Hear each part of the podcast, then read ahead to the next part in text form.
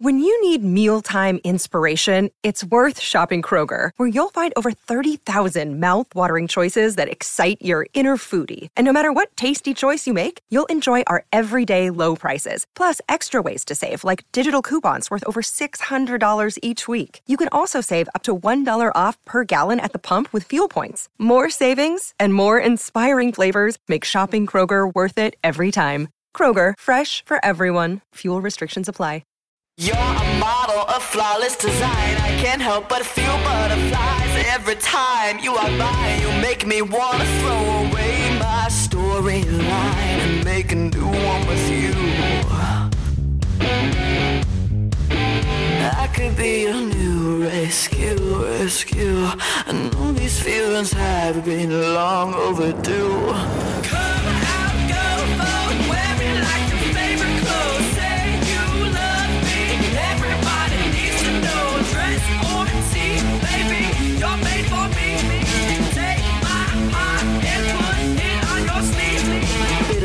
heartless, I've been cold and dead. Cut my heart off from my head, stuck in someone else's bed. Who's this? Told myself I'd never ever fall, fall, fall. I said life's too short to let them have it all, all, all right. Yeah. Uh, I know these feelings have been long overdue. Good afternoon, good evening, or whenever you're listening. How are you all doing? It's Jay Scott. It's the Hook Rocks, the ultimate rock community podcast. Thanks again for stopping by and tuning in. I always appreciate it. Don't forget to write us a review when you're done listening. As uh, you all know, podcasts rely a lot on reviews, so we do appreciate anytime you give us some feedback. And we are part of the Pantheon podcast platform, the official podcast platform of Metallica, which is really cool. So they've got their podcast on our platform, but you can check out that show along with a lot of other music related podcasts. There's something for everyone's taste in music from metal to folk music to blues, whatever in between. Um, we cover it all on Pantheon Podcast and you can visit them at pantheonpodcast.com and on social media, Twitter, Instagram, Facebook at Pantheon Pods. And you can do the same with the Hook Rocks on all three of those platforms as well as threads, although still trying to get that uh, app figured out they need a desktop version because I don't like typing with my thumbs on my phone because I always make mistakes and have to delete and try it over again. So, um, hopefully they get that soon because I'll probably use it a lot more than I do now. But anyway, don't forget to set your app to automatic download so you get the latest episodes right to your phone. We just celebrated our 500th episode with Daxx Nielsen from Cheap Trick and our four year anniversary show earlier this year with Nita Strauss. And we've had some great shows along the way this year. We just did our live album review, which we do every quarter of the legendary Motorhead album, No Sleep Till Hammersmith. We had Nick Perry talking about his new album, Terra Firma. We also welcomed Julia Lauren from the Foxies as well. Was a great interview. She's, um, I saw her perform with the Dead Deads earlier this year. She was filling in on bass, but she's got some stuff going on with her band, the Foxies, and can't wait to hear that. And then don't forget to check out some episodes previous, previously this year with Rick Nielsen from Cheap Trick. We had George Lynch, legendary guitar player, Richie Kotzen from the Winery Dogs, and many others. So check it all out and uh, look forward to hearing your feedback. We are here again, though, to talk with two great artists, two independent artists that are getting ready to go on a tour together.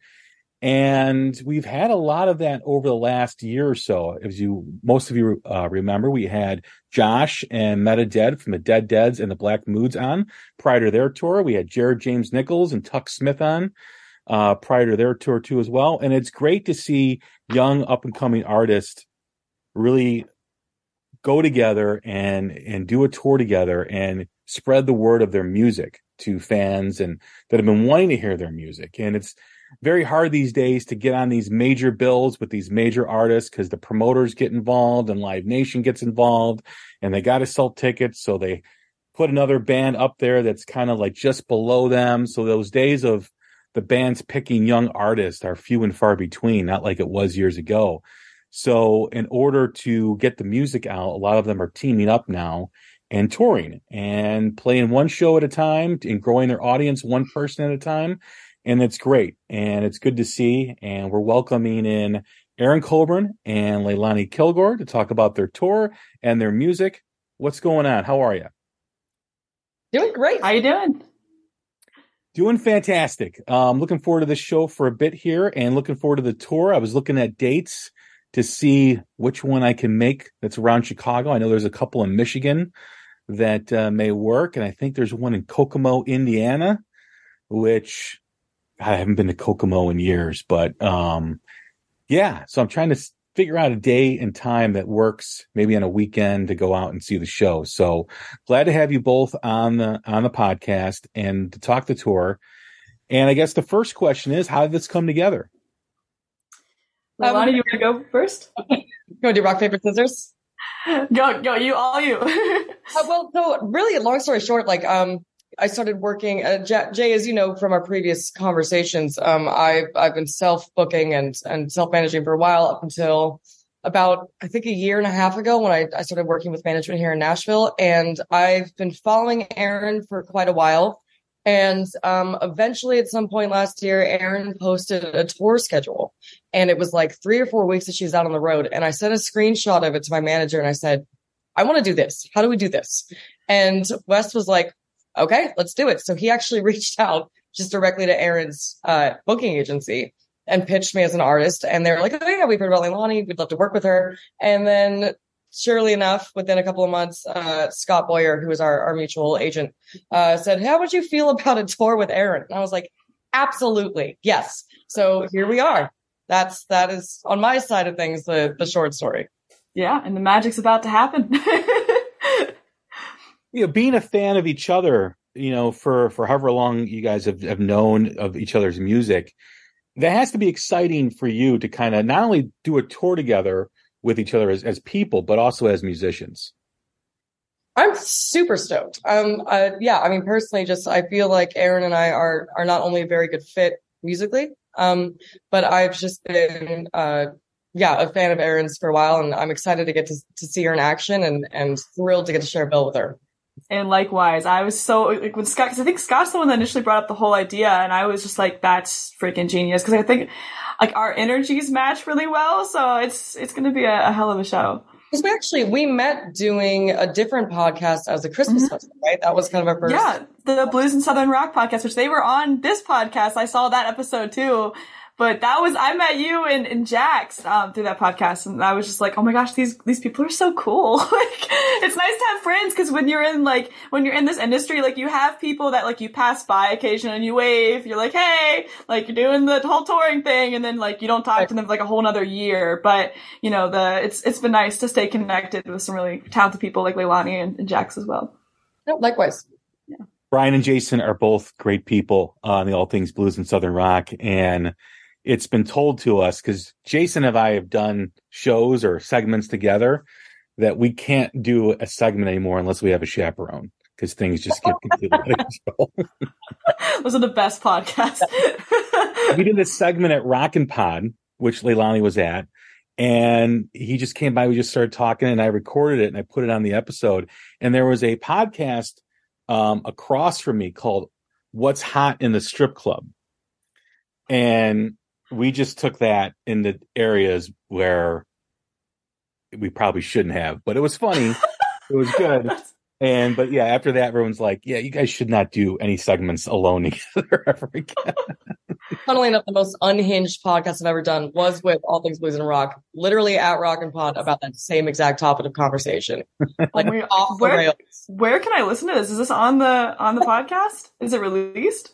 Yeah, you can see it. Um, it was released in March uh, okay. week after Rockin' Pod, and it's at the end. So like Leilani's on there, Tux Tuck Smith's on there, Craig Gass, the comedian who was awesome, talking about Eddie Van Halen, and then I think the last second or the second to last segment is with Jason, and things just got out of hand. So that's awesome. You know, warning on that one. yes, we we we like what, what we were like, what's hot in the strip club? I'm like, I'll tell you what's hot. Gonorrhea and and all this stuff and it just went down this road that we just could not pull up and pull back. It was already it was already on its way. So we just went with it. Fantastic. You know, this tour again, like the two previous I mentioned, speaks to really the the landscape of music right now in the music industry. Whereas I mentioned that, you know, years ago, a band could pick their opening act and you know bring out a new act on tour and help help them get exposure. Those days are are few and far between. They, that may happen every once in a while, but it's not as frequent as it was. So artists, especially newer artists, have to team up and join forces and find a way to be efficient on the tour because costs are up, you know, especially with fuel and lodging and food. And obviously to, you know, to, to bring a separate, I know I was talking to the dead, Meta and Josh from the Black Moods and, uh, the Dead Deads, and they were using like one drum set with like, and all they did was change the, the, the header of the bass drum out, you know, in between, you know, as they were setting up. But it, it's an economical way to really bring your music out to people because, like I said, those days are are few and far between of a major act bringing a a, a smaller act out. In one aspect, it's very exciting for music fans, and it's very exciting for artists like yourself because you guys are up and coming artists, and there's a hunger there, and there's and there's the excitement of growing your audience. On the other hand, there's also frustration because money and greed is involved on one aspect of it. And you guys are just trying to play your music and get it heard. Where are you at just in terms of your perspective on what's going on with the music industry and touring with newer artists? Um, as far as like tours go, because I've been touring like for a while, like just by myself, and there's been a few shows where we've done like double headers with people, but it was like the venue that put it together. So this is, I think, I think this is the first tour that I've been like doing like a co like a co billing tour with. So I'm super excited about this because, you know, like you mentioned, like it's really hard to get on those major those major tours with the major artists, and you know, a lot of the times you have to pay massive amounts of money in order to get on there. And it doesn't make sense because you have social media at your fingertips. And, you know, a lot of artists have the outlook of, okay, well, I'm not going to tour until I get big on social media because then there's my following and they'll come to shows.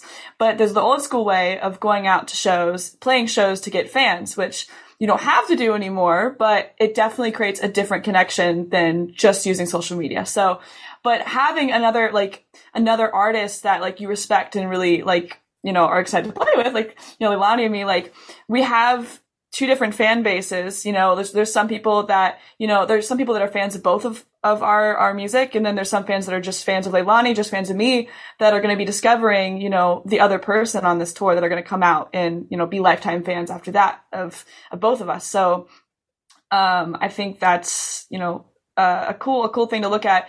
And also like with independent artists, I find that the fans of independent artists are really different than like the fans of like major artists. Like, or at least there's some differences, but there's definitely a, a layer of, um, like a deeper layer of like fan connection going on there. So uh, we get to grow that on tours like this. Yeah, um, it, this is also my first time doing an actual structured tour with another artist like this because same same situation. You know, I've, I've done, you know, just shows by myself or would get like local support, things like that. So actually having, um, like a team that you're traveling with, you know, fellow bands and you guys are, are doing the same, you know, the same venues every night and have like a system in place. It's fantastic. It is, it is hard as an independent artist because you don't have the financial backing. And I mean, frankly, we, we, we're sharing a drum kit on this tour. Yep. Um, and uh, yeah, it's it's a bit more of a struggle, but honestly, I think the most exciting thing is, and especially at this level, you still have the opportunity to have a really personal connection with your fans. Like I I I like to go out, especially in a new market or a new venue, and and just have conversations with people, and frankly, thank them for being there. You know, because they could be doing anything else, especially if they don't know you. Um, and Erin and I do have a very similar fan base. We have a lot of crossover. Um, so I've just seen a lot of excitement, um, on social media platforms regarding the fact that we're both playing together. And I think that's going to be fantastic. I think it's great to, to have two independent artists, um, who are out there supporting each other and, and also have similar enough fan bases and, and have it be just complementary and, and, um, yeah. yeah. I don't know finish the sentence, but yes, that. Absolutely. Speaking to what you just said, Erin, about, you know, the fan of an independent artist and being a fan of both, you know, I mean, I grew up on, you know, the big acts and I, you know, I, I, I've seen them all when years ago and, um, and I, I still love to find new music. And that's really one of the, the, the idea of this podcast came from is to really spotlight new artists and in new bands.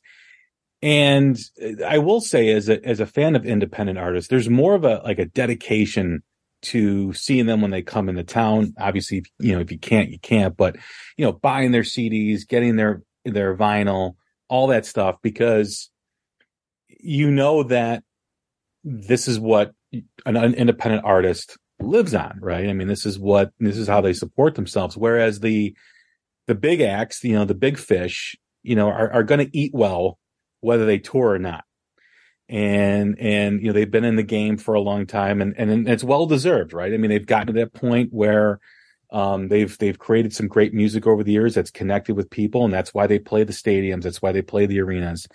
But it is satisfying for a fan, you know, when you see two artists like yourselves line up with each other that, you know, it's, it feels like part of a movement and it feels like you're part of something as a fan rather than you're just another, you know, button a seat at an arena, you know, mm-hmm. that really doesn't have any any connection with the artist. And I think that is what makes rock and roll in this day of modern music so special is because like Leilani says that she likes to go out and meet her fans and she likes to to to connect with them.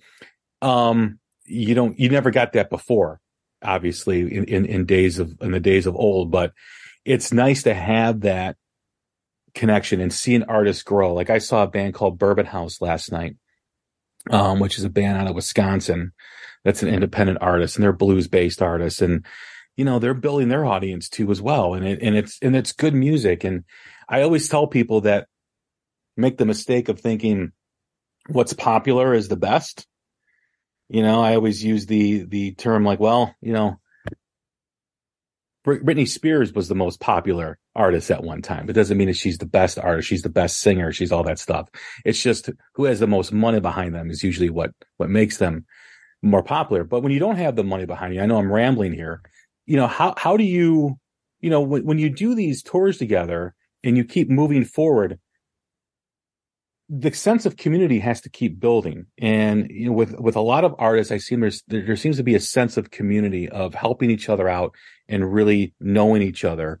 Um, you know, and and and like you said, you're fans of this band, you're fans of that band, and that's great to see because there doesn't seem to be a lot of like this band's not good, that band's not good, or a lot of showcasing yourself at the expense of others. Mm-hmm. Do you guys agree with that? Yeah, absolutely. I think that it's important to, I mean, um, I think it's important to artists to, I, have heard rumors that back in the day, you know, like you want to go with a safe opener, right? Like bands would want to hire someone they knew would not be a threat as far as like winning over their audience. But I think that's something, um, especially women in the industry, I feel have, have accepted as it doesn't have to be a competition. It's, it's really, you know, somebody can be a fan of one person and a fan of the other at the same time. Um, even if there is a bit of correlation in their music or not. So, I mean, personally, I, I feel like the most important thing you can do for yourself as an artist and for bands that are going through the exact same thing that you are going through or have gone through is, is show honest support. Um, so yeah, I mean, it, it, it is different in the sense that like we still are at the level where we can, we can interact with our fans and and interact with each other and build a community because we have to. Honestly, it's it's it's almost like a survival mode thing at this point. Um, even if the money's not behind you, uh, I was just having this conversation with a, with a friend of mine the other day. Um, I think a majority of us out here, especially as independent artists without financial backing, um, you just have this mindset where you do whatever you have to do to make things work and figure it out. And if it's, you know, like in my case, we we've stayed in some pretty rowdy places and we've driven absurdly long hours of the night to get to the next place if it's a cheaper stay. But you do what you do because you're at a level where, and the drive where you don't really have guarantees. And if you can work with another band that has the same sense of commitment and drive and, and, uh, work ethic and take what they're doing seriously, like Erin, it's, it's, it's a wonderful feeling to know that you're working with somebody and touring with somebody who understands the mentality that you have. Yeah, yeah. Building those communities of the people that have like mind like minded attitudes is yeah, really important in most industries, but especially the, the independent music industry. You guys both think that it helps that the majority of artists in your position are kind of dealing with all the same highs and lows as well. Uh, yeah, absolutely. And um, actually, speaking of Jax Hollow, I just uh, we we don't see each other much anymore, but we did just meet up for for uh, a meal just to catch up after her her show at the Ryman with Melissa Etheridge, and we were chatting and um, just kind of talking about just how different things can be, especially in social media versus what's going on in real life, and I mean, she just, she kind of made this comment like, everybody seems to be doing so well and making all this money. And she's like, you're playing Sturgis, opening for Lita Ford. I said, yeah, but we're also sleeping on the ground in tents for three days just to make that gig happen. So there is kind of a, a false presentation, I feel, for a lot of, a lot of artists and they think they see somebody else at their own level or their own community and they think, God, they're doing so much better than me. How are they pulling this off? But the fact of the matter is, for the most part, we're all, we're all, you know, schlepping the same weights. We're all pulling the same ropes. So it's it's important. I think that everybody understands that um, you know if you're if you're pursuing a career, especially in the music industry, and you're kind of making your way, especially as an independent artist without a label backing you or something like that, that it's everyone is going through, like you said, highs and lows. Everyone's going through the same uh, rejections and successes, and it's just it's it's really a matter of of understanding that you don't know what's around the next corner. So just keeping your eye on the prize and and not letting yourself feel like you're doing better or worse than anyone else because we've all we're all playing a packed room one night and potentially an empty room the next. Yeah, big time. It's that social media. Um, I don't know what you call it. That everyone, you know, every, everyone posts pictures on social media of them doing well, right? No one post pictures of them not doing well. So it, it creates this facade of everyone's happy. Why am I not happy? Why am I struggling? I'm the only one that has like problems because it creates this false sense of, you know, of what's really happening in, in, in a person's life. And it kind of carries over into other things, you know, like you mentioned with Jax saying everyone seems to be doing successful, but again, people are all kind of pulling from the same rope and they're all kind of doing the same thing. It's just, you got to kind of take a step back and peel the orange and say, okay, there's more to this. There's a, there's a story behind that uh, of how that happened and how it is happening. And, you know, each step you guys take in success is, you know, it, it, it, there's one big step, but there's a lot of like weight on each of those steps that help you get there, you know? Yeah, I I will say like I've seen like some of my friends who are like um like social media like they create like every single day on social media like they're like just the social media guitarists like I have been seeing more and more posts lately though of people peeling back that layer and showing their audience saying, Hey, I've had to take a step away from social media for like a week or two because it's really, it's becoming where I, like, I'm creating for quantity versus actual quality. And I don't feel like I'm creating art anymore. I just feel like I'm mass producing products and people are, what was something that? about that? I saw you recently post something about that. I saw yeah. that. I'm kind of just saying the same thing. Like, I feel like I'm not really enjoying mm-hmm. playing right now. I'm doing it more for for statistics. It was more like it was on my story. It was I think I was just kind of like cause it was starting to get to me too, like just trying to post like you know reels every single day. And like I posted this one reel um, that was like a comedy reel because I like it it went really really well and it, it blew up and went viral and we got a bunch of followers from that. And then I started posting more guitar reels, like continuing doing that, and I lost followers because they were expecting some of that comedy stuff all the time. So it's it definitely it jerks around your emotions. You know the that side of it, but it's it's every side of of uh, of the music industry, whether it's social media content or whatever. It can be draining, and being able to, you know, like you said, like like mental health awareness is becoming like way bigger now, which is awesome because people are. That's why people are doing these things where they're like, "Hey, I'm going to tell my audience like the truth. I'm going to be honest and just say I have to peel this back and say, you know, I need to take a step back from this." So yeah, I mean, I, I really respect the fact that you put so much work into your social media. Um, I I don't have the patience, I think, or the blind faith in myself to do like the things that you do. I see you post reels of you playing every day, and I think that's so fantastic. Um, I also do feel though, and as somebody who harps constantly on the side effects of social media, um, you know, the way that you present yourself is unfortunately the way that you're selling yourself. So, especially as an artist, if you want venues to believe in you and, and, you know, other acts to believe that you're worth booking, you can't let on that maybe you had a bad night or, you know, that you're working however many hours to make ends meet. It just has to be this believable story of everything that I'm doing is great. And it's kind of a, a two-sided coin because it's it's a necessary evil, but at the same time, like I wish people were more aware of the fact that independent artists, it's it's not every every story is a victory. It's it's it's ups and downs. Yeah, absolutely. That is the misperception, you know, and you see it online in comments and you know, oh, they're making enough money and this and that. And the truth is, is that the majority of artists are not. And, and this is, it's perception of what it used to be. You know, there, there was the days of the advances. There was the days of, you know, getting a, a $2 million advance on a record and, and making a record. Those, those just don't happen anymore. And, but the perception still lingers, right? Because people don't understand that. And, like you said, with social media, people become a slave to that algorithm, right? Because you can't fall out of that algorithm. Because once you fall out of that algorithm, you got to play catch up. And it's like you're constantly, it's just, I, I can't imagine what it is to be an artist these days. It used to be you put a song out, the video be, got, got big on MTV, radio followed, you got on a tour, and that was the story. And I like the fact though that rock and roll is really in a place, I think, where it needs to be, where it's now becoming, especially with the emerging stuff, is very underground. And it creates kind of an element of like an outlaw, you know, where this isn't pop rock, this isn't rap or R&B or whatever it is, hip hop it's different. You got to go look for it. And it kind of creates a little bit of an excitement element that maybe didn't exist there before. And when you listen to it and you're that kid in school that listens to rock and roll, you're, everyone's wondering like, what, what's he listening to or what's she listening to? And it does create a, a sense of like it used to danger. And that's really where rock and roll, I think, should be.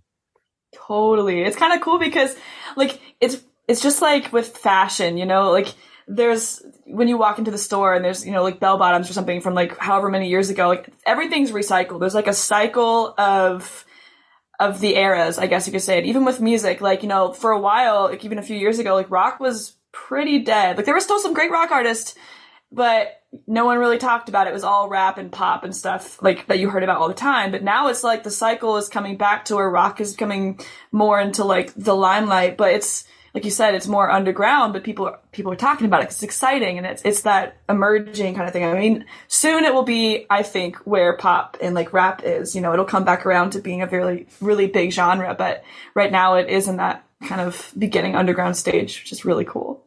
I feel like playing guitar is cool again. You know, yeah. like the longest time, I remember when I was in middle school, and I might be dating myself here, but when I was in middle school and high school, the music that you listen to on the radio that everybody knew had no guitar. I mean, it was all all like MIDI tracks and things like that. And it was just very, you know, the Lady Gaga and Black Eyed Pea tracks of the world. Now I feel like, um, especially when you listen to champion playlists on streaming services that are oftentimes rock centered, it's cool to play guitar again. And that's awesome. Like that's great news for people like Erin and I who have always kind of stuck with this idea of like, well, that is the definition of cool, you know, and to, to feel like that's finally coming back around. And I don't know if that's, if that's because of social media or if it's because like Erin said, things are cycling. Like you can hear it in music nowadays, like with bands like Dirty Honey and, and I mean, Greta Van Fleet and, and, uh, Rival Sons like that that like almost like nostalgic vintage warmth in recordings and things like that using tube compressors is becoming popular again. And I think that's the coolest thing. Um, I personally still subscribe to the old school version of building a career. I think I just missed the mark with social media as far as my generation is concerned. I just, I didn't quite make that transition smoothly. And I still believe in the old, the old school way of building a career just by playing out and building a fan base, you know, at venues. And it's nice to think that that might actually be a feasible way to build a career again. Obviously, CD sales are out, but if you can link playing out, putting on a good show, writing good songs, being a good instrumentalist, link it with, you know, having some semblance of understanding how social media works, it's a really good time for rock bands. Absolutely. You know, there's two thoughts on that about the guitar. Um, I do think guitar is is cool again, and it's nice to hear a guitar solo in a song again because right. for a long time that went away. It's like, where's my guitar solo? Like, where, where did it go? And I think, like you mentioned, like, you know, a lot of the young artists are bringing that back. And I think that's really cool. I see it with my son and he plays and, and, um, you know, he's trying to learn, learn the song and, and, and learn the, you know, the, the solo.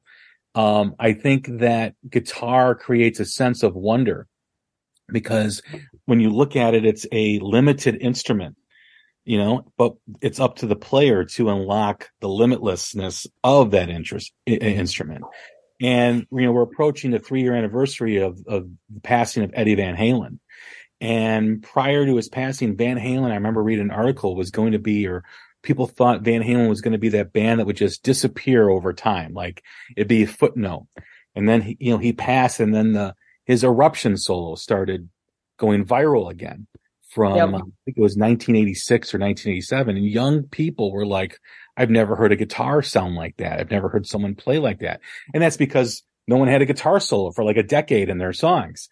And here was this man who changed the game in the late seventies, who passed and that meant so much to guitar playing, not as much as blues bass, but just playing and phrasing and how to, how to approach the guitar. And here he was after his passing, still having an impact on another generation.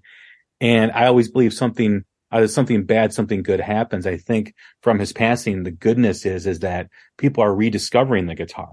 And when you have artists, young artists like both of you and female artists, again, like both of you and Jax and, and, and Grace, you know, Bowers and, and, and all, and all these artists, I think, you know, Lzzy Hale is another one, are, but you have Dorothy Martin you have all these great female artists that it's also opening up doors for young girls too, as well, to have that music hero that maybe they didn't have in years past. Yeah, I mean, I think even even to you know, I think it's. I hate I hate playing the the the women have been at a disadvantage card, but I feel like, I mean, there's been a lot of obviously changes in the social tide, so to speak, in the past couple of years. Uh, like Erin said, mental health awareness, which I think is fantastic. Um, but also, I feel like um, there's definitely been a shift, at least from what I've seen. Um, women being uh, really championed in the music industry, and uh, I think it's always been cool to be like a rock centered female, but I feel like now it's it's really, for lack of a better word, trendy, which is a good thing. You know, it's I think that you know having people like Lzzy Hale who have been doing this for decades, seeing her become like this real force of nature, and then also obviously Nita Strauss, who you spoke to. I mean, just seeing women like that, just being really, um, I don't, I'm not like I'm not huge on, on on preaching on equality, but it is nice to see uh, just a very open armed acceptance of of women in their roles in rock and seeing how that's playing out to be like, you know what, we frankly can do this and we are as good as men. And I've I've never really felt like I've been at a huge disadvantage as a woman. I, I mean, I work hard and I do believe that your work ethic should speak for itself. Um, but it is nice to see people like Nita on the cover of Guitar Player and things like that. Like, it's just very encouraging. Definitely. For both of you being female artists, who was the artist that propelled you or became your hero on the female side too? Like who inspired you to pick up the instrument and start playing, start doing rock and roll? And knowing that as a female, it was possible. Right. Oh gosh, there were so many names. Like you, uh, growing up, because I I listened to a lot of like blues artists, but they were like the really old blues artists. So I didn't. I mean, there was like Koko Taylor, but there's a lot of older, a lot like old like like older names and stuff that I just watched videos. I didn't really know their names, but I remember seeing these women play guitar in like these like bars, and it was like just awesome. But there's there's so many like modern women out there now that are inspiring. You know, like like Yvette Young, and you know, you just you have so many so many different people that are really cool to look up to. Yeah, honestly, I, I, I, all of my my role models were males. Um, yeah, I was like searching. I'm like, there's a couple I know. I mean, like like Erin, like yourself, like I mean, we both have blues backgrounds. Um, I think honestly, if there was if if there was an influence for me that was a female, it was usually vocally more than playing, just because I mean, obviously Bonnie Raitt, um, phenomenal player and phenomenal writer and vocalist. Um, but yeah, for the most part, all my influences were actually from males up until recently when you discover people such as Lizzie Hill, Nita Strauss, etc. Yeah, I think it was when we, when we were growing up, like it wasn't widely talked about of like, oh, there's this woman like shredding guitar over here. It was always men were in like the light and that's what you saw. So it was just like, I'm going to do that too. And then now it's like all the women that said, I'm going to do that too are, you know, big and in the light now, which is awesome. But yeah. yeah, exactly. It wasn't really prevalent. Yeah.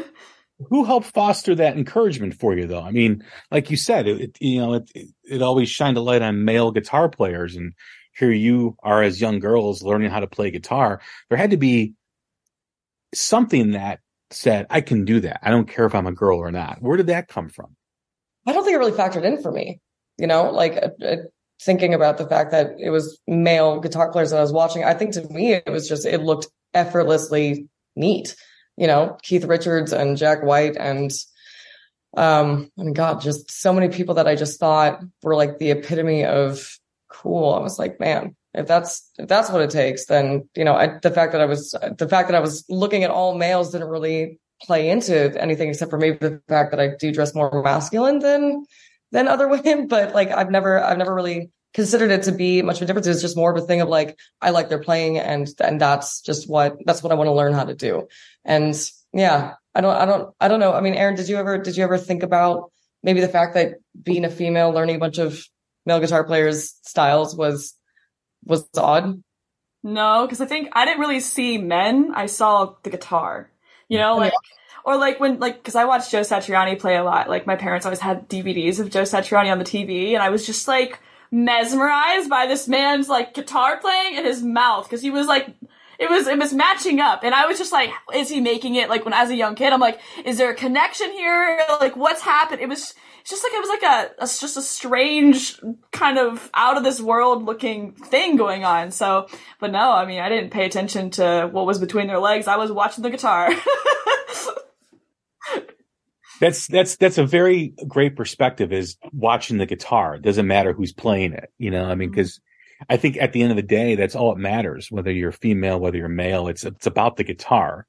And you know the guitar knows no difference between a male and a female and and who plays it. And you know I, I think also the thing that's amazing about a female guitar player because I, I, usually don't like to call someone a female band or a female artist. To me, they're just bands or they're artists. But I also um, like when a, f- a female guitar player is playing because there is always different perspectives and there is a different way of playing. I think that adds a new element of unlocking those that journey of the guitar that maybe wasn't unlocked before. I mean, there has to be in order for you know to guitar to keep carrying on artists that keep unlocking things. And i think adding more female guitar players to that more things are going to be unlocked and more things are going to be able to be influenced by those players too as well. Yeah i think like adding just different people in general like having having people from all different kinds of backgrounds genders like race anything bringing their perspective and their life experiences into the instrument like that's what creates art and like new new pieces of art for people to because like art is all about like you know putting out yourself like the darkest parts of yourself for other people to understand or you know like try to understand at least. So yeah having different people and like women or any any gender is important yeah, I mean, if you spend enough time with anything, especially something that's creatively based, I mean, I, I know people that spend their whole lives trying to sound like one player or one genre. And I think inevitably, if you learn something well enough, you're going to have your own aspects of your personality creep into it, regardless of, of what it is. Um, and I think that that's, that's one of the benefits of having guitar being so popular right now is, you know, one style will seem to reach kind of a peak and then you start to see somebody kind of spin off with it and take it in a new direction. So it's this constantly evolving thing. I, like right now, the biggest thing, like Erin, I think your style of playing is is uh, hugely popular right now, and it's cool to get to see so many different interpretations based on whoever's playing the guitar. Yeah, definitely. That sets up the next question, um, which is, how do you approach your your guitar playing? Like like how do you when you pick it up out of the case or off the stand and you start playing, like what is your approach to it? Like where do you go once you do that? You wanna go first? Go for it. All right. Um, well, it's it's evolved over time. Uh, when I was younger and first playing, uh, I would approach the guitar and be like, you know what? I don't know if I can say bad words in here, so I'm just gonna say, you know what? F what my teacher told me you can say bad do. words. You can All say. Right. You know what? Fuck what my teacher told me to do. I'm just gonna do what I want to do and play my own thing. Even though I had no idea how to play, I just, I was the worst student. All I wanted to do was write my own little things, figure it out myself. They would, you know, write the little tablature things and say, all right, learn this and come back. Never. I would never do that. But, uh, I, you know, I was approaching it, I was approaching it younger with like a much more open mind, but in a stubborn way. But now, um, I approach it with things that I've learned, like, before I pick up the guitar, I try to take a deep breath because I know that if I don't like focus on my breathing, I'm gonna either like rush the parts or I'm gonna play something that's like jumbled. You know, it's just not like what I want to come out. But if I take take a deep breath and it's it it feels it feels like I'm a little more connected to what I'm trying to say. So that's you know that's what I try to do before I approach the guitar uh, now. Hello, Pantheon podcast listeners. Christian Swain here to tell you more about my experience with Raycon earbuds. Our family now has three pairs of Raycon earbuds around the house, and my wife just grabbed a pair of the Headphone Pros to replace some headphones from a company that was double the price. And yes, she loves them. Now, if you haven't pulled the trigger on a pair of Raycons, or even if you have, but you're in the market for another pair because they're just that good, well, now is the time to check them out because they just launched their upgraded model of the best selling everyday earbuds. With Raycon's upgraded everyday earbuds, now you also get active noise cancellation, ergonomic design, and multi point connectivity that lets you pair with two devices at once. New quick charge function, three customizable sound styles, plus awareness mode. Available in a variety of vibrant new colors to complement any and all skin tones. I even have a pair of earbuds in a cool green color.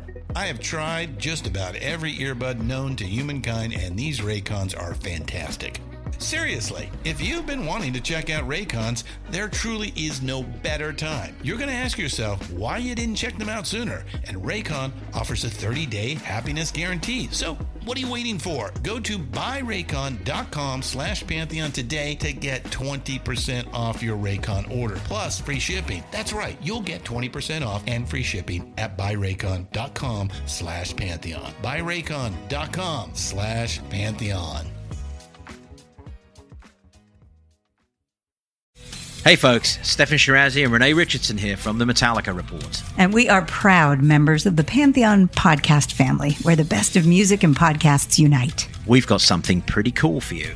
We're giving away an exclusive Metallica merch package worth over $250. That's a whole lot of scary guys, skulls, M72, and other sought after Metallica swag. And we've made it easy for you to win. Follow and share the Metallica Report, and you're in the game. Go to pantheonpodcast.com slash Metallica, enter your email, and hit that button to be entered to win. And just like that, you're eligible for our monthly exclusive Metallica merch package. And guess what, rockers? You can enter every month. So just do it. And while we love our global brothers and sisters, the lawyers won't let us ship outside the U.S.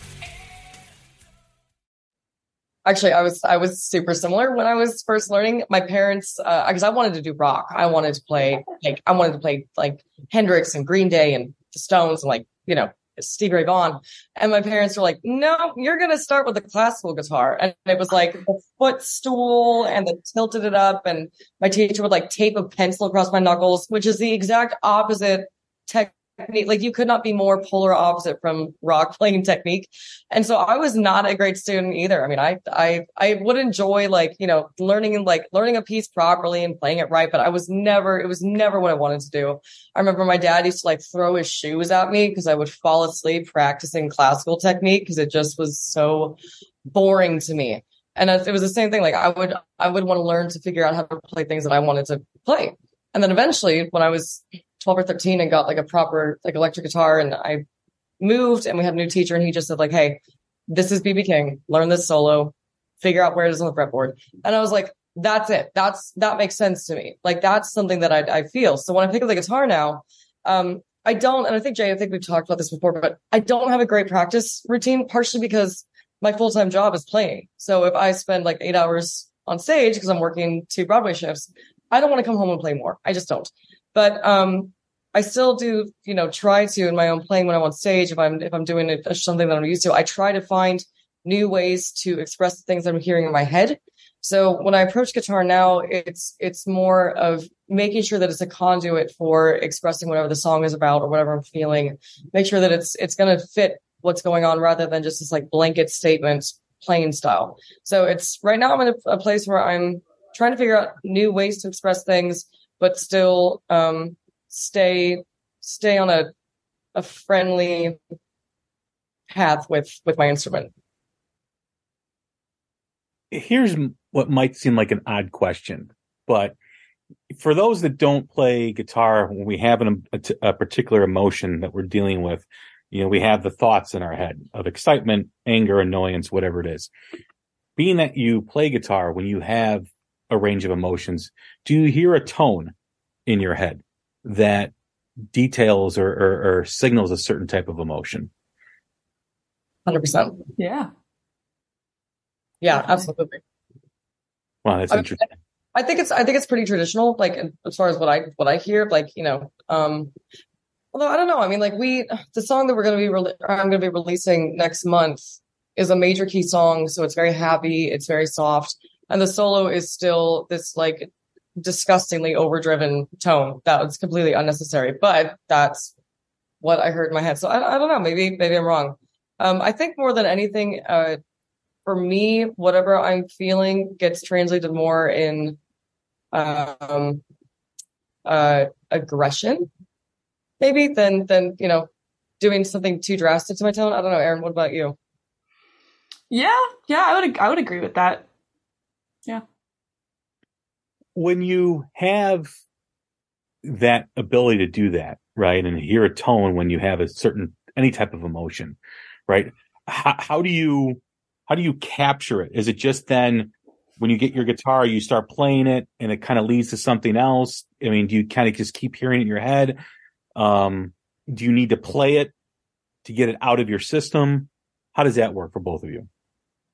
I think for me, like when I have something in my head, like I'll I'll start with like trying to dial it in as like in real life as much as possible.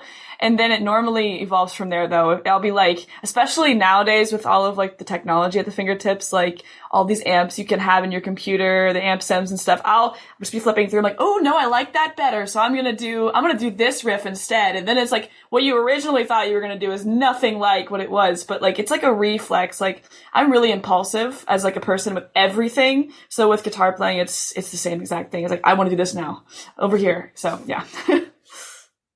Yeah, no, I think that it's it's because I have the same thing. Like if I'm if I hear something in my head and I'm like, oh, I need to I need to at least get that down. You know, like I will same thing. I will plug into whatever DAW I'm using, usually Logic, and I'll think that I find what I'm looking for, and then same thing. I'll be like, nope, that's that's not what it what I was looking for, but that actually sounds better. And then inevitably, I think that you know that also kind of shapes whatever the riff or song turns into. Is just by process of discovery but yeah, I mean, if I hear something in my head, I try to, I'll do like really, really shitty voice notes at three o'clock in the morning or something like that. Just instead of like a bass line and then never listen to it again.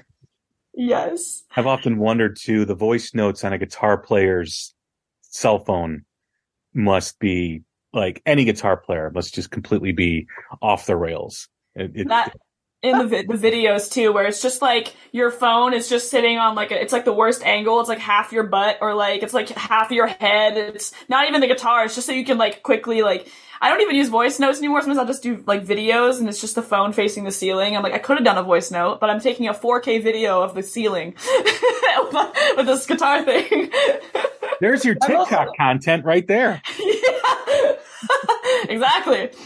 Make an account poorly shot guitar videos. My most unhinged voice notes are actually for like songwriting purposes. It'll be like completely discernible nonsense, off like bizarre melodies that don't make no sense. Like that's it's a deep dark hole that I'm, I'm frequently terrified to visit and usually don't. Whatever's there will probably stay in there until the day that I die.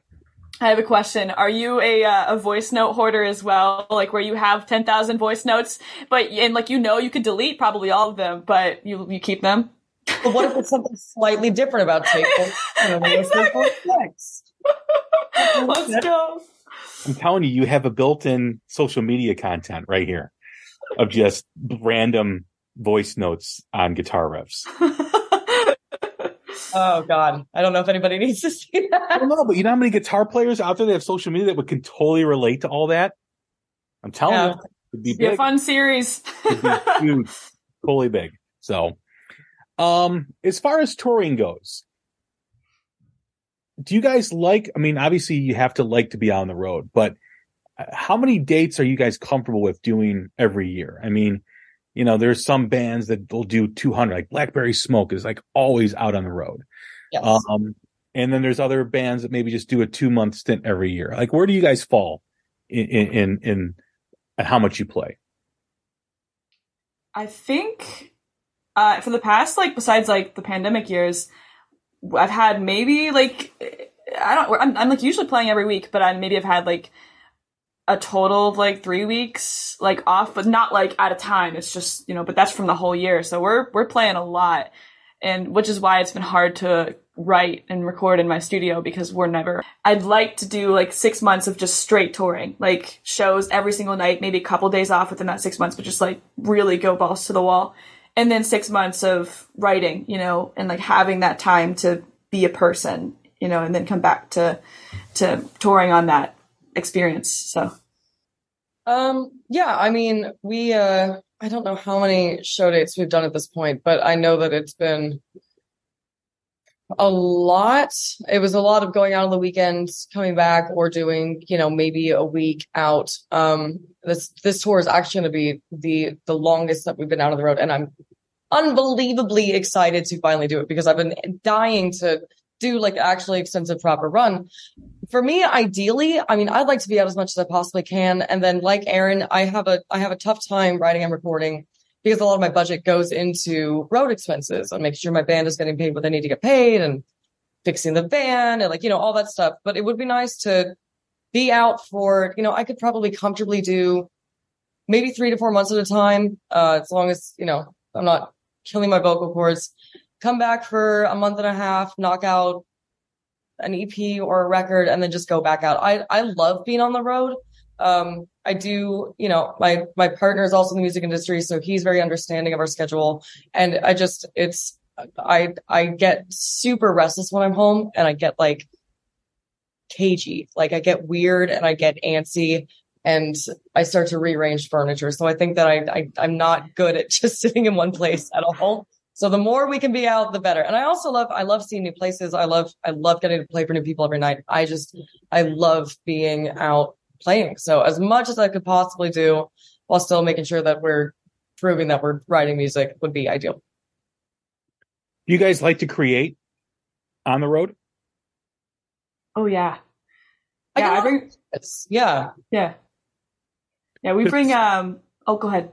I'm sorry, yeah, because there's some artists that just do not want to create on a, Mm. on a van or a bus or anything like that.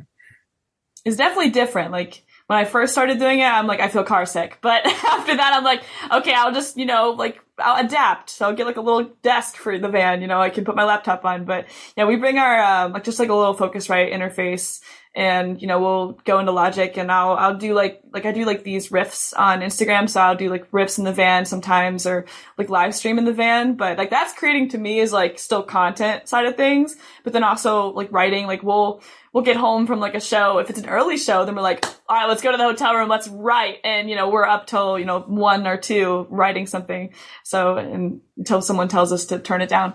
So, but I think, I think it's fun. It's definitely a different energy writing on the road than writing at home, but both are, are equally as, as fun. Yeah. Um, to be honest with you, for the most part, we don't actively plan. We've tried, you know, if we have like a song, we're like, oh, we should definitely work this up and get it on the set list. We'll, we'll spend time doing that. But, um, I don't know why, but I think as a group, we're all typically just exhausted all of the time. So usually if we're, if we make it to wherever it is we're going and we finish the show, then we, we will go to sleep. And I personally, for my voice, just because I'm literally, if I'm not home, if I'm not on the road, I'm singing all the time. So I try to rest my voice as much as I can. But we have really, honestly, great creative moments when we're doing sound checks. If we have time and, you know, like if, if I come up with a riff or my other guitar player comes up with a riff, we will flesh out like an entire, we'll just jam on a song. We'll hit the voice notes button and we'll be like, this is cool. And the best part about that is also, I mean, you're not working by yourself because Erin, I'm sure you understand this. Like I find that I have the easiest time writing if I can actually hear things happening in real time. Like I, you know, you can come up with a riff, a song, a melody, and a lot of my songs I have written by myself, but I find it much more, um, like I find there's more flow to it if you just organically come up with something with everybody participating at the same time, because then everyone is creating their own or contributing their own vibe, so to speak. Um, so I actually, I love what we come up with on the road. It's just, it's usually not planned, but I feel like, especially with this tour, uh, coming up when we do have these off days set in, we're, we're definitely going to be actively working on, on creating things because we, we know what's coming up and we, we have the time and we're not going to be doing, you know, three hours a night and have to worry about driving another six the next day and killing ourselves. So I'm looking forward to having that opportunity as well. That's another plus of touring with having a like a co-headline show is you don't play the three hours you get to split. That's so nice. I'm so excited. Yes yes. Me too well when you're on the road right and you're in that mode of playing live right there's a certain mentality that you have to have and you know every day is a grind because you're going from city to city you're driving you know eh, but also you're you're playing does that help open up areas of creativity that maybe at home would be harder to get out of. I think yeah, so. so. Yeah. I mean, you're in you're in new environments. You're I think there's something something we said like while you're on stage, I think you get a lot of inspiration in the moment. Um, you're also, you know, you're being stimulated. You're on new people, you're on new stages, you're in a new place, you're seeing new things, or, you know, at least something different other than the same four walls that you've been staring at. I think that it's it's at least personally, I think it's highly conducive to to inspiring new avenues of creativity that maybe you wouldn't get just sitting in the same familiar environment. Yeah. For me, it's like Oh, some of the times we'll load in like super early and then we have like four or five hours to kill before the show starts at the venue. So I'll bring my little practice amp and my laptop and I'll pull up like the, the, the, the guitar course I'm taking or something to like stay up on like, you know, different guitar things and I'll just do that. But it, it, puts me in like a different space of like, I'm going to learn this. So then like later, if I'm inspired, I can use what I learned earlier in the day. But like if I was home, like obviously I'm still doing the guitar course, but like I wouldn't be spending four to five hours on it. It's like I'll set aside an hour for this and then I'll go do this over here. Like, but on the road, you know, you can do things in not moderation. It's not the healthiest way. I mean, uh, road life in general is not healthy, but, but like, you know, it's, that's why you do it sporadically. You come home, you know, for a couple days and then go back out to, you know, recharge. But yeah. Uh, you're way more disciplined than we are. Unfortunately, my band and I have a really bad habit of anytime, especially if we're in a new place, we're like, let's go find the best taco slash bar, like whatever, whatever the local cuisine is. That's where we go before the show because we have no discipline and love food. So. Oh no, we we do that. We do we do that too. if if the venue lets. If the venue's covering food, then we'll eat there. But if they're not, then we normally go to like pho. If we can find Vietnamese restaurants. Yeah, us too. I got a place yes. in Chicago that I can recommend to you that has amazing pho. It's right by CME. So what Please. better? Send for? it over. Send it over.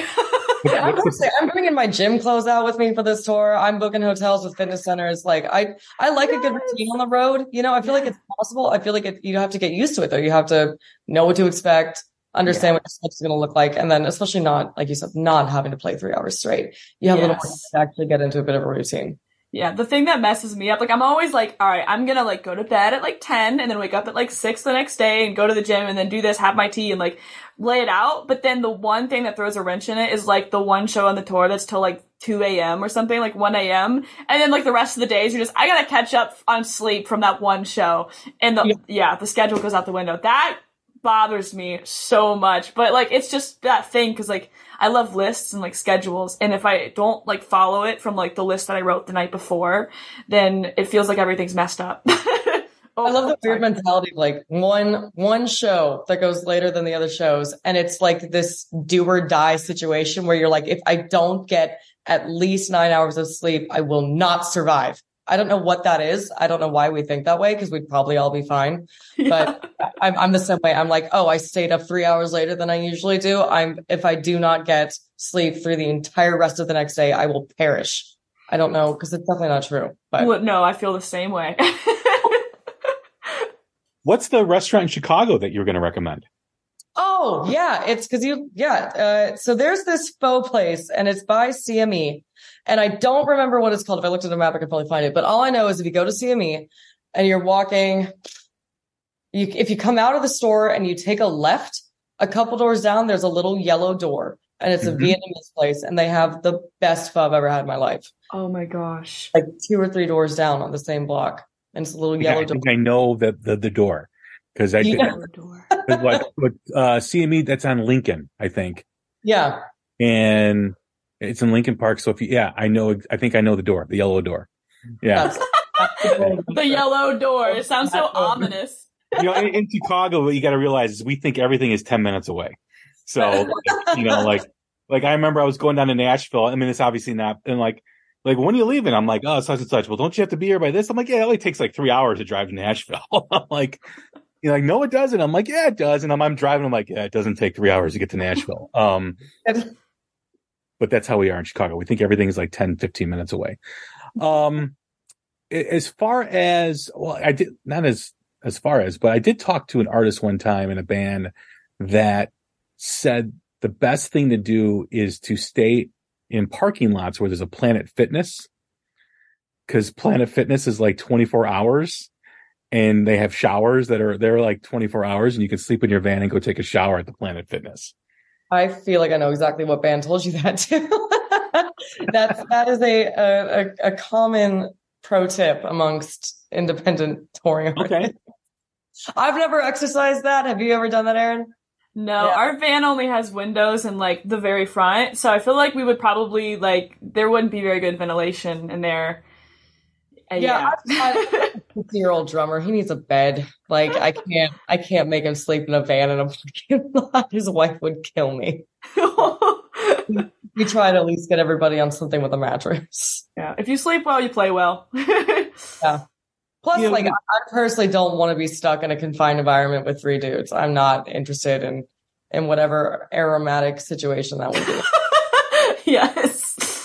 I've often thought about that too. Like you're driving in a van and I'm like, man, like, like we've all slept in a car at some point in our lives, but maybe because I'm, I, I, as I've gotten older, it's become less attractive to me sleeping in a car. And I just wonder, like, you know, that's why I always, whenever I go to a venue, I'm like, do you guys have showers at this venue? Cause I just can't imagine like the sweat and the stench from performing and getting in a van in a closed environment with very poor ventilation and like driving for like six, seven hours. That's got to be, My band had an intervention with me because I'm just going to be fully honest here. For the longest time, I would never wear deodorant.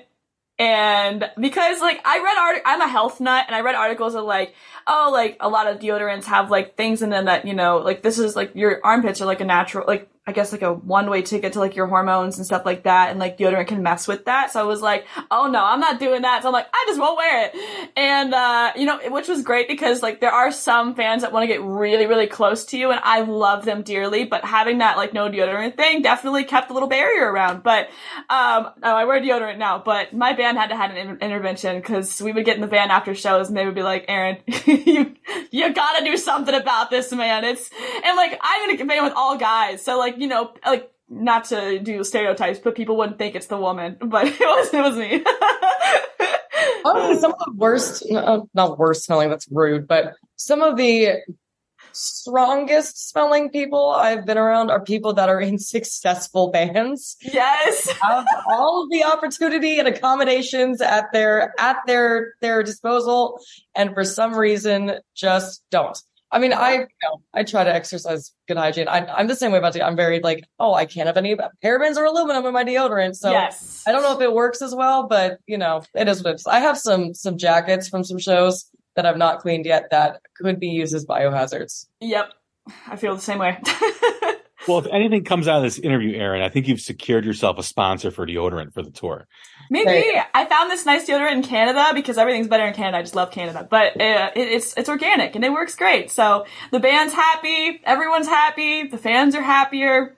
Yeah, yes. when when I was in Mexico years ago, I found this soap that was incredible, incredible, and and I bought like fifty bars, in Mexico. And I, I, they must have thought at customs that I was smuggling drugs within the soap bars because who the hell walks through customs with like 50, 60 bars of soap, you know? And, um, I ran out eventually. So I started ordering online from like these, uh, Hispanic distribution centers and they would deliver like, like like a box full of like soap and I used the same soap for like literally 20 years. I never ventured off of anything else besides this soap. That's kind of how much of a lunatic I am. And, um, and then one day, this is recently, like five years ago, I'm like, yeah, I'm sure the soap's around here. this is fine. Do I, do I have to keep ordering from this distribution company to get my soap? So because I remember they called me. They're like, "Are you a store?" I'm like, "No, I'm just a private residence." I'm like, "Oh, we've never had a call like this before." That's intense. so, so what it is? Okay, so there's Camay soap, right? And you can buy Camay at U.S. grocery stores or wherever. But the soap in Latin America is without all the chemicals and everything. Mm. And I remember because I was at the I forget what they call it in I was outside of Acapulco, and I bought a couple bars and I'm like, wow, this soap is really good, blah, blah, blah. And I started handing out like, you know, for gifts for like Christmas and stuff to like my family. Like, you just gave me soap for Christmas. I'm like, trust me. And no one loved the soap as much as I did. But again, that's the kind of lunatic I am. But I would order, like, I was obsessed about it. And then I found a couple dollar stores that were kind of like, like privately owned dollar stores that would sell it because they would get the stuff in from, from Mexico. So like I had an obsession about soap for like a, a good 20 year obsession. So I totally know, like, understand where you're going with the whole health thing and, and amazing. that is, oh my gosh. I have never talked about that on my podcast. So now I just exposed myself of like OCD, you know. Oh, we're all we're all getting real deep here. We're all saying things we've never said before. Not only are we a music podcast, but we talk about personal hygiene and products we use from around the world that yes. we obsess about. Yes. Yeah, so I'm, I'm with you. Yeah, I, I still I, like I remember like the the the customs agent like looking at me and looking at my bag and looking at me and looking at my bag. I'm like, dude, it's just soap. It's, it's just soap. Which might actually be more concerning than if you actually had drugs. You know what I mean? Like yeah. that might be more problematic. Well, they probably didn't question me or search me because they probably just didn't un- like just get this freak out of here. You know. Well, so what was that one movie where they were making soap out of like human fat? That was uh, Fight Club. Fight Club, yeah. Maybe they were thinking like some kind of connection with that. I don't know. like I just, I just mass murdered a whole bunch of people in Mexico. Yeah. Ew. I just saw that movie and I was like, after it, I'm like, what the hell just happened? I blocked that from my memory because I have no recollection of that happening in Fight Club. I must have buried it. It is. It that was the that's probably the only memory I have of that movie, and that because it was just like this is disturbing. like they're going, they're going to a dumpster, right? Yeah, yeah. They go to this like this facility that like like kills people or oh like like people God, go to die. Nice. Yeah, and yeah. then like the bag explodes on him a little bit when he's when they're trying to steal it. Ooh. Yeah, I do remember that now. yep, yep. Okay, okay. That's I'm gonna go watch that movie today. Um, uh, so being out, but back to being on the road after our soap and deodorant discussion. Um, as you guys look at you know your careers and and you know still, I mean, obviously, Leilani, you just played played Sturgis.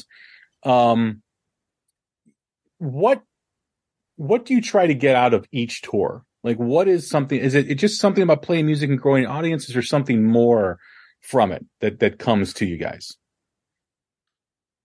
I mean, honestly, I think Erin's probably been touring longer than I have. I've only technically been touring since like with my own music under my own name since 2021. Um, so I'm actually new to this. Um, so honestly, what we're doing right now, and it's, you know, after doing it for two and a half years, um, I think we've got a pretty good handle on it. But for, for a while, it was just figuring out, you know, okay, does the set list order that I've written works? Like, does it translate on stage? Um, do the songs that we've selected to play do they make sense? Do they connect with an audience? You know how do we go from just playing a set to playing a show um, developing a routine for load in um, figuring out just uh, you know like as as Erin knows you have to have a system when it comes to load in merch things like that.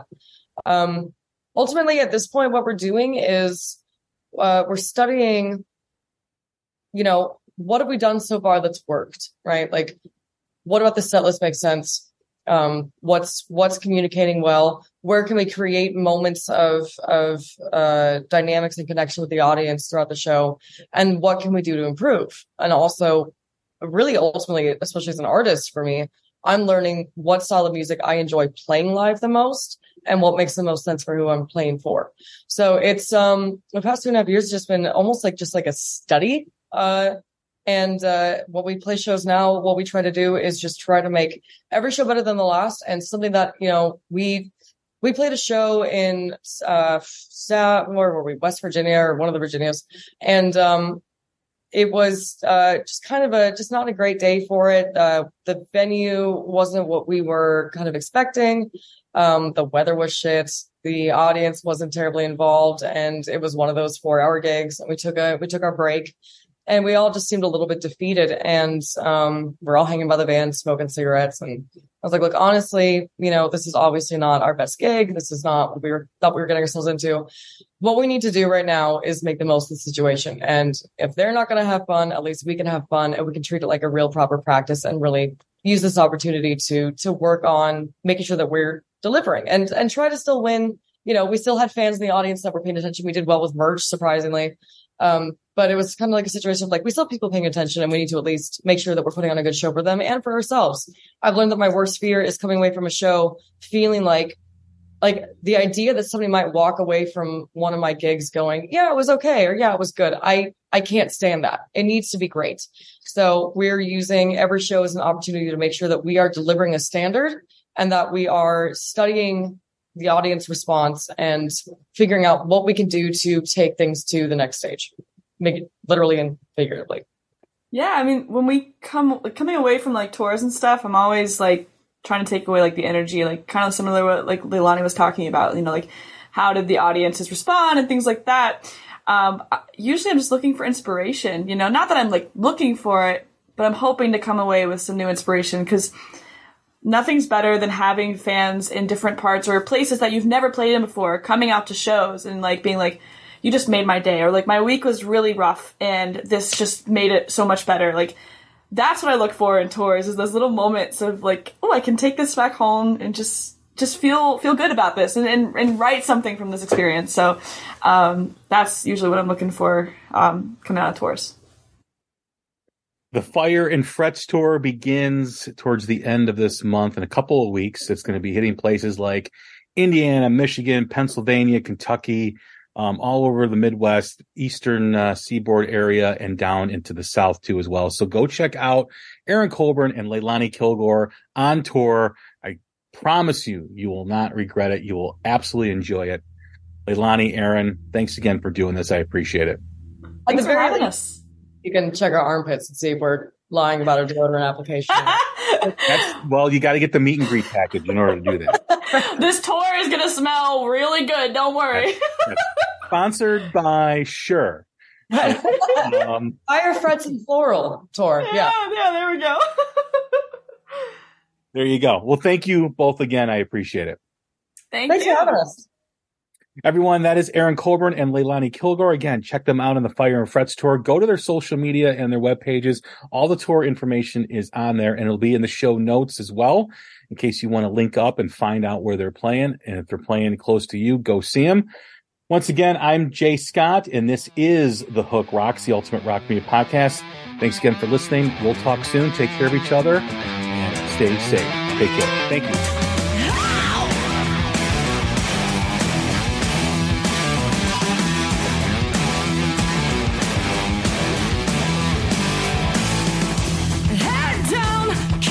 The strangest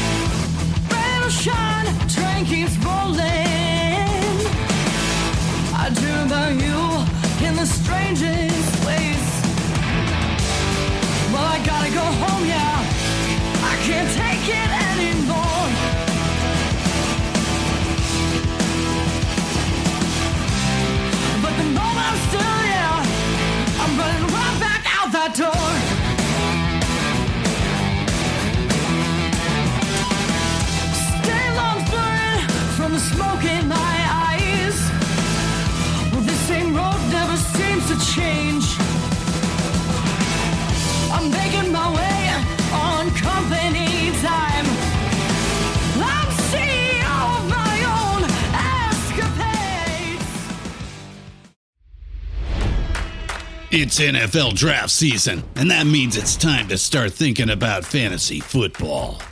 FantasyPoints.com features industry leading experts and prognosticators using proprietary hand charted data to help you score more fantasy points. FantasyPoints.com is the place to go for whatever kind of fantasy football you play. Whether you play fantasy football, daily fantasy sports, or do a little bit of everything, Fantasy Points has the meticulously researched content to guide you to victory. And why wait for the fall? Fantasy Points also covers the new spring football league, the UFL. Join the guru, John Hansen, Scott Barrett, Joe Dolan, and other massive names in the fantasy football universe with an exclusive offer. Use code Pantheon for 15% off any fantasy points package, including the all in package, with access to every article, tool, and data nugget that Fantasy Points has to offer. That's fantasypoints.com and code Pantheon for 15% off at Fantasy Points. Fantasypoints.com. Code Pantheon. Score more fantasy points.